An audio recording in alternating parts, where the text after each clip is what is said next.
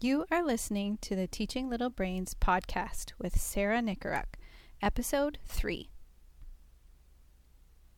Hello, Teacher Brains. Thank you so much for joining me again today. If you have had to search out these episodes, please consider subscribing to this podcast so that every new episode will come to you rather than you having to go to it. I also wanted to thank thank you very much for leaving me a review. It sure was exciting to log on and see three five star ratings and two very kind reviews. You can bet I celebrated that one, and I'm sh- so grateful to you all, so thank you. In this episode, we're going to talk about squashing ants. Let me explain. In episode 2, we talked about how our thoughts create our feelings, which drive our actions to get our results. In both episodes 1 and 2, we learned that our brains keep us safe, and they do so by automating as much as possible to save energy, which is a good thing because it allows us to focus on what we need to focus on, like lesson planning, conducting head counts on a field trip, and driving on the highway. we also talked about how 80 to 90% of our daily actions and decisions are run by our subconscious thoughts. And last week, I invited you to t- to keep track of your three most common feelings throughout the day and to identify the thoughts that cause those feelings. I hope you did this, and if you did, you did it without judgment, just noticing. If not, you can go back to episode two, listen to that, and then take the challenge. Even though amongst my friends and colleagues, I am often viewed as the positive one, I always try to have an optimistic mindset when I tracked my feelings and thoughts, even for a couple days, I was surprised to discover that many of my own thoughts were in fact negative. Things like overwhelm, like, oh, there's not enough time in the day. I'm so stressed. I have so much to do. Um, to discouragement. That's too expensive. This is really hard. And then doubt. I don't know if I have what it takes. Why would anyone listen to me?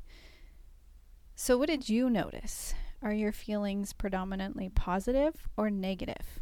Again, no judgment, just noticing. If you notice that they're mostly negative, commonly showing up as feeling stressed, overwhelmed, tired, busy, exhausted, frustrated, maybe with a peppering of amused, excited, and dare I even suggest joy. Goodness, I hope you're finding joy in your week somewhere. But it's completely normal that your automatic thoughts are negative. In fact, it's a good indication that your brain is functioning as it should, and here's why.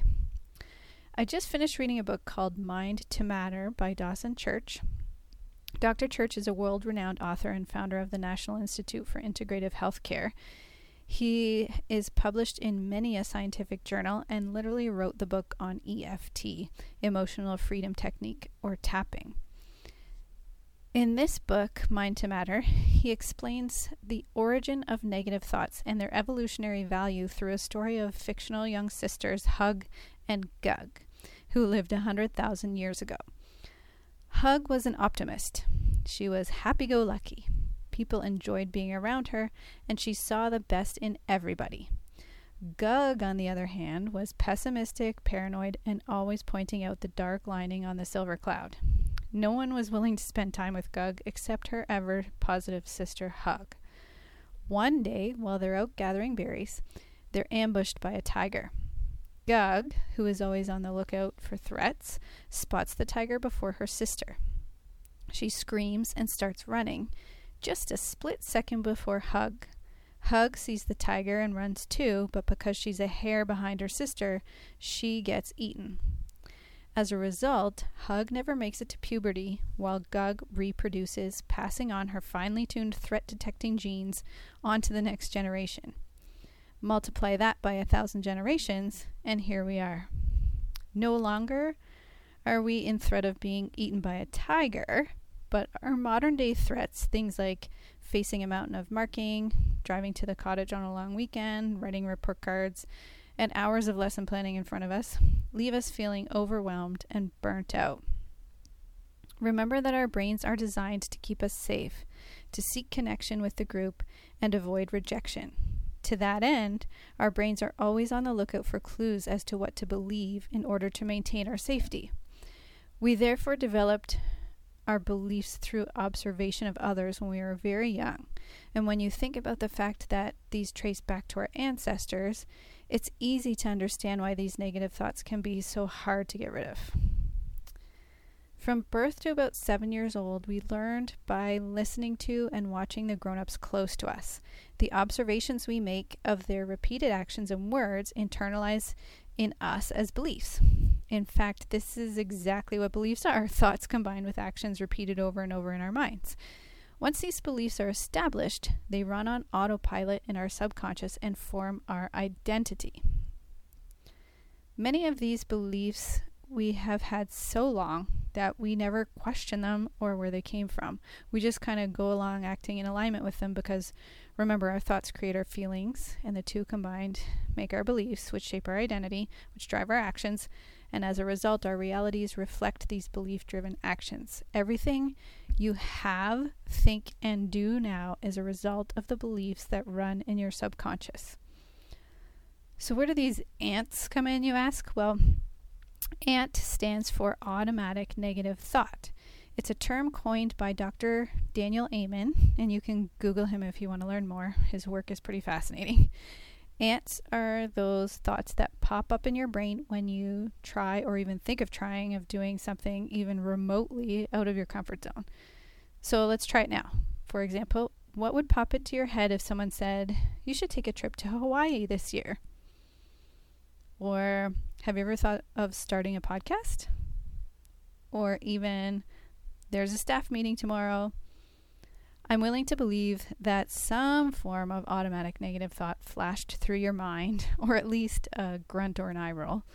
And the good news is, as I said in episode two, that you are the creator of your thoughts. You you did this unknowingly back when you were very young that was not really your fault. Back then, you were basically a walking subconscious, just absorbing everything as truth.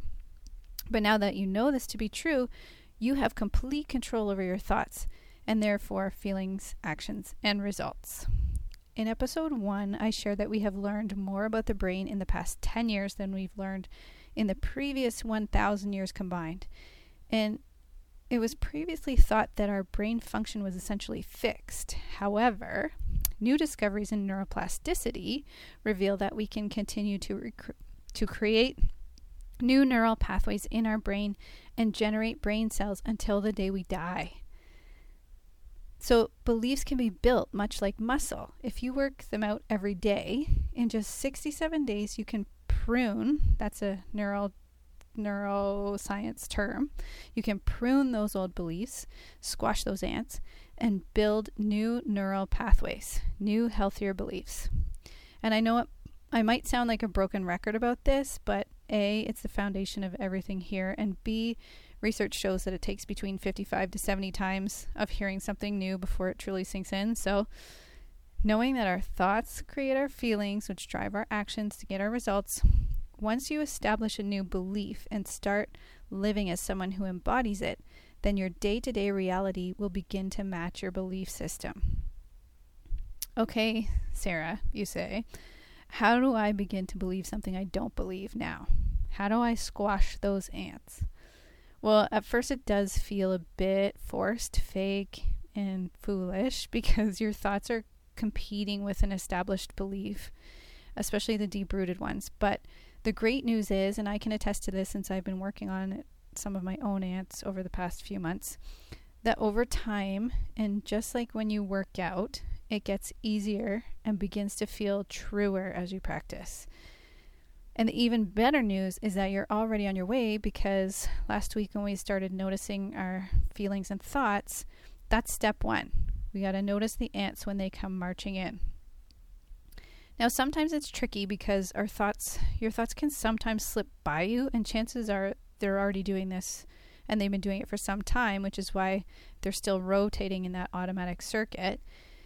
So, in that case, you might find it easier to notice your feelings or even behaviors and then work backwards towards your thoughts. So, Kathrin Zenkina, who is a master manifester and expert on the universal laws, outlines this process that I find super helpful. And it also is backed up by my neuro coach, Dr. Shannon Irvin, and the earlier mentioned Dr. Daniel Amen, both neuropsychologists and neuroscientists. Um, so, first, you want to identify the ANT, the automatic negative thought. And as I said, sometimes it's easier to first identify the limiting behavior and work backwards. So, is it procrastination, hesitation, inaction, some sort of reaction like yelling, crying, drinking? Um, and then from there, you can isolate the underlying belief. So, first, identify the limiting behavior. Step two, isolate the underlying belief. What was the th- what were the thoughts that you had combined with feelings that played over and over? So if my behavior is procrastination, or in teacher lingo, sometimes we refer to it as task avoidance, what would I have to believe to be true in order to be repeating the same behavior? If I'm acting this way, what must I believe about this? Then step 3 is try to find the source. So, where did it come from? Go back in time in your mind. Did you see something as a child? Did someone tell you something? Did you experience something and make assumptions about how the world works? What's the source? And it's not super crucial that you identify the exact specific root cause um, or source. Like, if you can't remember or it's just not coming to you, well, you can sit on it for a while, ask your brain, and move on to something or meditate on it. Your brain will continue to consider the question you ask it and will likely give you something later. But if it doesn't, like don't dwell on it too long, just move on to step four. And step four is um, trying to figure out what the benefits have been to you for holding on to this belief. So it has been serving you in some way, otherwise, you'd have let go of it by now. So, how? And it could be something small. How is it serving you? So, for example, if it's procrastination, your belief is that, you know, you work better under pressure or you're better at the last minute or you have tons of time. Um, then how has that been benefiting you? And maybe it's the fact that if you believe you work better under pressure, then you leave things until the night before. So then the whole rest of the week that you could have been, been spending, I don't know, writing report cards, for example, you have free time to do other things. So that would be a benefit. And then on the flip side, what are the consequences of what have the consequences been to holding on to that belief? So what have you missed out on? So, for example, again, if it's procrastination, leaving your report card writing to the last minute the night before, then maybe the consequences you end up spending an all nighter writing report cards, and then you're tired, grumpy, and brain foggy the next day or week, uh, and you're you didn't pay close enough attention to the grammar or the formatting of the report comments, so your admin sends them back to you etc., etc. So, what are the c- benefits and what are the consequences? And then you want to look at is there any ultimate truth to this belief? Or is it simply a story you've been telling yourself? And then try to refute it with as much um, evidence as possible. So, how can you dispel this belief? And to help do that, you can look at what would the universe, God, whatever you believe in, tell you about this belief? What would their message be if they could come down and say, um, Hey, Sarah, what would they tell you? Leaving things to the last minute is fill in the blank. What is the actual truth about this belief? So, leaving things to the last minute causes me to make errors. Um, I use, I switch pronouns. I put the wrong name in. Um, it makes me tired. It makes me grumpy with my family. What would the truth of this belief be? So find all the evidence you can to refute it. And then the last thing is you want to replace it. So choose a new thought to replace your old one, one that serves you better. Start acting, and at first it will feel like acting, as if you believe it. Ask yourself, what would a person who believes this do in the situation? In each situation throughout the day, even you could go that far. So, for example, what would a person who does not procrastinate, who believes it's important to do things when you get them or prioritize, what would they do? So, maybe they would put things in their calendar. Maybe they would write two learning skills a day starting two weeks before report cards are due. Maybe they would break it down into more manageable pieces. So, you can start putting those thoughts in uh, maybe they would embrace writing report cards, not see it as a chore or a, a nuisance. So you can start building that in. Now, how we build them in, um, you can, there are a few tips and tricks. You can make them into affirmations, right? So you want your subconscious to believe your new thoughts. So you can, so writing things down is a great trick. So you can write the replacement thoughts down. You can stand in a Wonder Woman or Superman pose and repeat them out loud. You can tap about them. Try the EFT. You can Google EFT or tapping for some guided sessions. You can meditate on them. You can listen to recorded affirmations in your own voice. All kinds of tricks. And I do this now. Um, write down the new beliefs that you want. Record them in your voice on your phone, on like voice memo or whatever it is, easy. And then you play them to yourself. Uh, the best time is like first thing in the morning and right before you go to sleep. Your mind, when you're kind of in that drowsy state, is more impressionable. And so those are good times to play those affirmations. And as I said at first, it may feel a bit forced, but after a couple weeks, you'll start to feel a shift. And people say it takes 21 days to build a habit, and that's partly true. You, when in 21 days, your old habit and your new habit, or your new, your old belief and your new belief, your old neural pathway and your new neural pathway are about even. So it's like driving with your foot on the gas and the brake at the same time. But if you keep going, the key is to keep going because you'll start to feel some momentum and then you'll start to feel some resistance because that old neural pathway is hanging on and your new neural pathway is trying to push through. So keep going. 67 days is the key. So keep repeating your new beliefs until they become automated. This is how we squash those pesky ants. and let me be clear though that the goal here is not to feel happy all the time and never again experience a negative emotion because that is not real life. The goal is to understand that you are in control of your thoughts and feelings. You, and you alone, have the power to change your thoughts and feelings. You can choose what thoughts to continue to believe and what thoughts to replace. This is freeing in a sense um, that you are in control because no one else has the power to make you feel anything you don't want to feel. And this is also important when sharing with the little brains in our classroom because it will empower them. They realize that no one else can make them feel a certain way. This also means, though, that we have to be cognizant of the language we are using when we talk to them. Like, we want to try to use the language that reinforces the fact that they have a choice to think and feel what they'd like, and so does everybody else, rather than inadvertently making them feel like the victim by suggesting that you know, so and so made them feel sad when he picked someone else to be his partner. So no one made them feel sad. It was their choice because of what they thought about someone else, their friend picking someone else to be their partner. And we worked through a couple of scenarios in episode two, and I, I attached a freebie lesson plan. You can go back and look at that um, for that sort of process. But to recap, while evolutionarily speaking, there is a benefit to our ants, many of them no longer serve us. We need to notice them when they come marching in, write them, writing them down as an, uh, an extra effective practice, and squashing them by refuting them, recording counter arguments, finding evidence to dispel them, and then we want to replace them with thoughts and emotions that serve us better and lead us to the actions and results that we desire in life. And just as an end note, um, after I wrote this episode, I found if you're a teacher in Ontario, you may have received this month's OCT magazine. Uh, this week, and in it, on page 43, a teacher in Bowmanville recommended a picture book called The Cold Little Voice by Alison Hughes. And according to the synopsis, it's about a boy who hears a voice in his head telling him things like he's not good enough or smart enough that he's not normal or capable or special in any way.